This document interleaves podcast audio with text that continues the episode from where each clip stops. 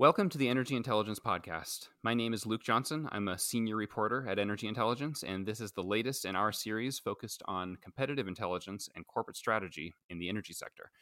I'm joined today by our head of competitive intelligence, Casey Merriman. Hey, Casey. Hey, Luke. Good to be back. It's been a while since we've done one of these things. It has been. um, well, today we're going to talk about the U.S. majors, Exxon and Chevron, and how they are positioning themselves for 22 2022 and beyond. We are speaking just after both companies presented their earnings for 2021 and the fourth quarter, and I don't think I'm breaking any news by saying that it was a very good year and quarter for both companies. Revenues and profits were at levels that have not really been seen since the last real oil boom in the first half of the last decade. And the companies are coming into this year with the confidence and the cash flows to execute on their ambitious operational and shareholder returns plans. And underlying all of this, of course, is a very strong oil price, currently hovering just below $90 a barrel. So, Casey, now that we have decidedly moved out of the market doldrums that we had maybe grown accustomed to in, in mm-hmm. 2022 and in the first part of 2021, I think the big question now is how the industry and and these two companies specifically will react to higher oil and gas prices. So, based on what we heard recently, have we seen any change in plans from either Exxon or Chevron in terms of their expected spending or activity levels given the current bullishness in the oil sector? Yeah, so I would actually kind of break it up into kind of two parts, right? So, are we seeing anything that was not previously expected? No, but are we seeing change? Absolutely. So, long before we we looked at ninety dollar oil in the eye, um, you know, Chevron and Exxon had planned on 2021 being a trough in their spending, right? So, you know, even though uh, oil and gas markets ended up being much stronger than expected last year, the companies stuck with their very, very conservative budgets and essentially used all of the extra cash flows that were coming in to do other work, right? They, um, you know, retired debt much more aggressively than planned. They restarted buyback programs. They raised dividends. Um, you know all that kind of thing to basically try to position themselves to just be on a much better financial footing moving forward you know given the pain that that 2020 kind of exacted mm. on them. Um, but what what we're seeing now is capital spending is absolutely going to increase this year and kind of in a you know big way. With exxon's plans it could be you know six billion dollars of more spending this year. That's that's quite a lot.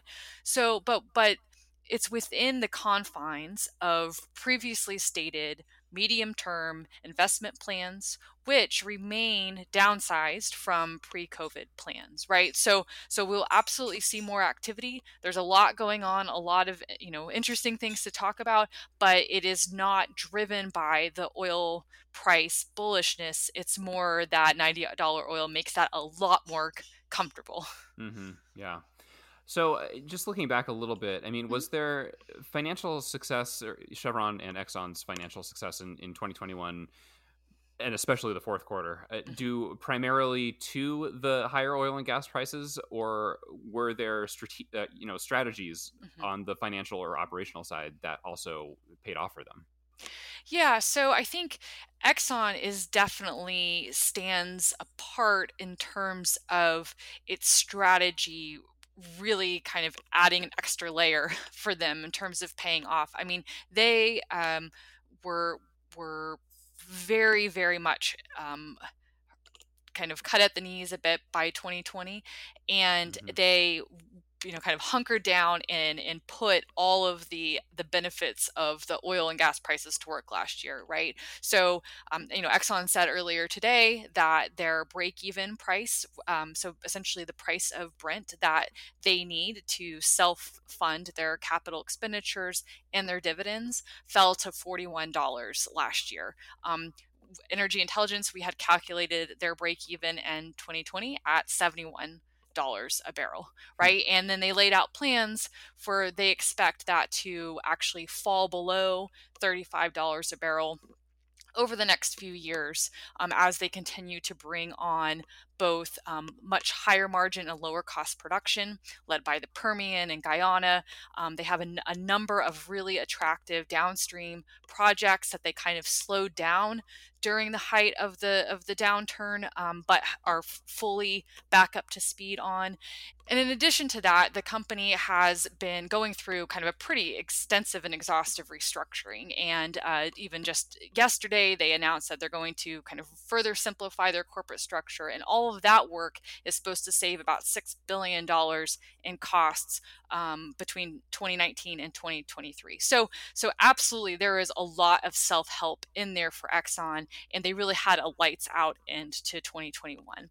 Chevron's fourth quarter was uh, a bit a bit bumpy. Um, the, it was a kind of a messy quarter, and they, they they missed on a few fronts on the earnings front. But if if you kind of take a step back and look at the bigger picture, you know, it remains uh, the major with kind of the strongest balance sheet. It has had the strongest dividend growth and was able to carry that through the dividend. Its shares just recently hit all time highs, which the other majors are kind of far from doing. And so, you know, it, it, it's kind of more, uh, say, a bump in the road. But as a whole, uh, you know, Chevron has been really, really successful um, with its kind of focus on on shorter cycle production to to emphasize shareholder returns, and was really able to kind of deliver that through through an, a nice additional dividend. Uh, increase and uh, again it's um, accelerating its share buybacks as well Okay. So that's the kind of the the story of what has come up till now. Mm-hmm. But just looking forward, um, you know, the higher commodity prices today are are going to be a, a, real test of mm-hmm. the of the capital discipline strategy that you know really took hold the past several years and and the temptation to accelerate growth will be undeniable for many of the companies we follow both the majors and the independents and we've heard many times now that the you know the private companies have really no qualms about ramping up uh, activity to to chase the commodity price. But at least for now, it seems like most public companies are uh, are remaining disciplined. Um, did did we hear anything out of Exxon or Chevron to suggest that there might be a point at which discipline just no longer makes sense and the and the temptation to grow is just too hard to resist? Yeah, so I think the majors are in a bit of a different case. They have a little bit more wiggle room in, in some respects and a lot less in, in another. And I, and I, think it's kind of important to kind of quickly run through those. So, in, in when it comes from a budget standpoint, from an actual reinvestment standpoint, the majors have put forward ranges for their medium term spending, right? And even for this year, Exxon's capital spending uh, guidance is 21 to 24 billion dollars. That's quite a, a, large range for a single year, right? And so there is some flexibility within that if markets are very strong to to bump up what is reinvested. And and mm. certainly, you know, I know we can get into it a bit, but in places like the Permian, we're we're going to see a return to some very strong growth uh, there. However, it is not necessarily growth in the aggregate, right? So, for example, Chevron's production will actually be kind of flat to maybe down 3% this year uh, because it allowed a couple uh, contracts to expire in Southeast Asia. They were up for renewal, and after some pretty long negotiations, it just did not feel like it could get the fiscal terms where it was competitive in, it, in its portfolio. So it was kind of willing to take the hit. Similarly, with Exxon, uh, CEO Darren Woods was very clear today that um, and, you know at the company level do not expect much uh, movement in its overall production it is not chasing volume it is absolutely looking to improve value and so while there there can be some flexibility and and I certainly would expect you know Exxon and Chevron to try to work within this kind of framework to respond to continued high prices you know any kind of signals of, of, of supply shortfall and such. It's not going to kind of break break that framework. And, and i think you know as we kind of listen to the independents in the in the coming weeks and such uh, i think it'll be more of, of the same right so you know maybe they would be allowed a little bit of growth but this is not going to be growth driven by the, the, the ticker price on on wti mm-hmm. okay yeah so you alluded to it a, a second ago but um, mm-hmm. let's let's focus on the permian for a minute um, you know both both Exxon and Chevron have designs to you know really start to rank among the largest Permian producers or or, or grow their their share there. Mm-hmm. Uh, when is that expected to happen, and and what is it going to take to pull that off? Yeah, so uh, both Exxon and Chevron, uh, again, uh, have put forward some pretty substantial growth plans in the Permian this year. I mean, collectively, just the two of them are going to add about 170,000 uh, barrels of oil equivalent a day of production this year. I mean, that's that's again nothing to to kind of uh, overlook. Mm. But what they are they're they're essentially putting it within the fr- the the framework of look, we we a couple years ago we moved these assets to be free cash flow producing assets earlier than we maybe outlined before. Um, so these are self-funding programs. We are uh, we have uh, you know medium-term growth, you know plans, but they're not targets in the sense of we will reach them at any price, right? So um, this is more about again, the the oil price comfortably is allowing Exxon and Chevron to kind of get back on track. But you know, Exxon was still able to grow its Permian output 25% last year um, with a you know a rig count that was less than a fourth of what what it was doing before COVID, um, and has a um, you know efficiency uh, development, um, high um, high grading and such to kind of think for that, but you know, it's now expecting 25% growth again this year. Chevron's is at about 10%. Um, and it, but it has kind of significantly more growth planned for the coming years. So, you know, again, just to kind of go back, uh, the reason why we're seeing this is that uh, for both of, of these companies, they really see the Permian as providing um, some of the most attractive barrels in their portfolio. Um, so they, you know, they like the margins. Um, they're continuing to tackle emissions, so it's also some of the less carbon intensive uh, production in their portfolio. And so it, the growth here is to help them kind of cycle out less competitive assets. Um, Chevron is expecting some absolute growth over the medium term but it again it's just kind of not wheels off growth at, at any price but it's absolutely um, a, a, a, space to watch for these companies they are are big needle movers for sure hmm. okay let's shift gears a little bit here and and look at the gulf of mexico It's mm-hmm. been, in, been in the news lately um, yes it, the Gulf plays a, a, very different role in the portfolios of these two companies. It's it's really a core holding for Chevron with with years of expected growth in the short and to medium term. Mm-hmm. Exxon, on the other hand, is actively looking to exit its deepwater E&P holdings, but it made what most of us saw as a, a, targeted but ambitious push to acquire a whole swath of shallow water acreage that we assume will be used for uh, future carbon capture and storage projects. But then the latest news out of the out of the U.S. really throws a, a big monkey wrench into both companies' plans. Presumably, um, as most listeners are probably aware, a, a judge has effectively annulled the results of lease sale 257 that was he- held uh, in November last year and Exxon and Chevron happen to be two of the biggest winners of that sale in terms of pursuing their individual strategies. But now there are really more questions than answers about the future availability of oil and gas acreage in the Gulf, kind of full stop. Mm-hmm. And we really have no way of knowing how this is going to play out. But in the meantime, how are these companies or others who are active in the Gulf of Mexico supposed to view this region? I mean, can, can the Gulf of Mexico still be counted on as a as a reliable place to do business?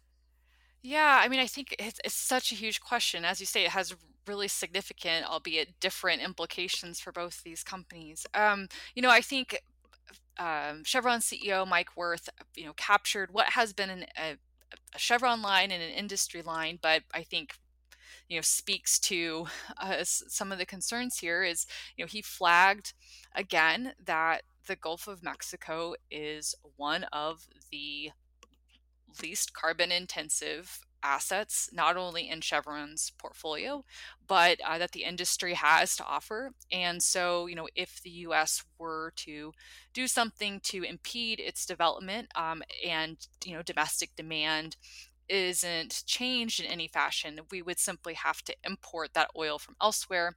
It would likely have a higher carbon footprint, and then of course there are economic considerations, you know, for for being more dependent on on imports than domestic supply. But you know, I, you know, he said that obviously you have to take a closer look at the at the ruling and see what happens, but that he was disappointed in it, and you know, it really would be uh, be a big big blow for sure. You know, and I think, in, in Exxon's case, you know, as you kind of alluded to, it, it really appeared that that their interest in this lease sale was around CCS, right? And they're they're trying to kind of organize the pieces to put together this like unprecedented massive CCS hub um, in Houston.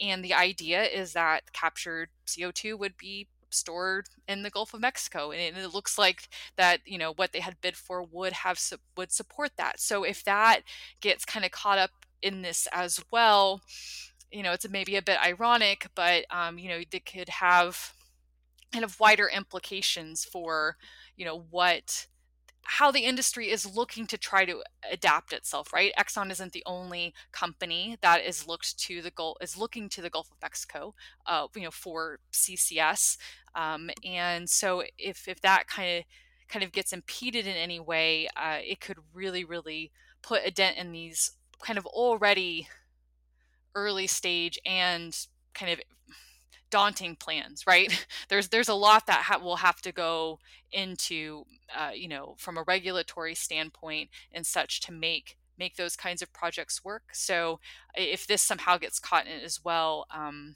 you know it could really kind of maybe force some strategic rethinking uh, for some of these companies you know as they're trying to be more ambitious in the energy transition. So yeah it, it's it's a it's this is it's a big deal you know i it, it cannot be kind of overstated especially since this is um, kind of the third legal case if you want to look more broadly where kind of environmental reviews have been called under question so you know not just chevron and exxon but the industry you know needs to watch this space um, i think with some some alarm mm-hmm.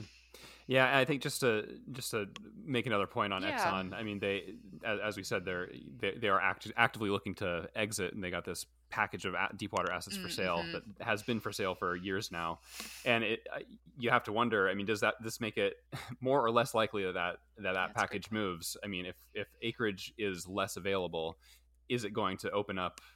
You know, more M and A opportunities, or people mm-hmm. are going to be more eager to sort of acquire things, you know, sort of inorganically or is does it make it that much harder for Exxon to to sell its assets because people are scared off by the by the political risk? It's a, a, another one that is hard to answer, but yes, it's, it's just uh, something I'm sure they're thinking about. Um, well, not in in uh, Dallas for, or in Irvine, Irving for now, but uh, soon yes. soon to be in Houston, um, exactly, when, or the Woodlands when Exxon moves down here. Um, okay, well, uh, I think we need to leave it there for this sure. conversation. Um, thank you very much, Casey. Absolutely, thank you. And thanks to everyone for listening. Please be sure to go to our website, www.energyintel.com, to read more of our news and views and to subscribe to any of our services. My name is Luke Johnson, and we'll see you next time.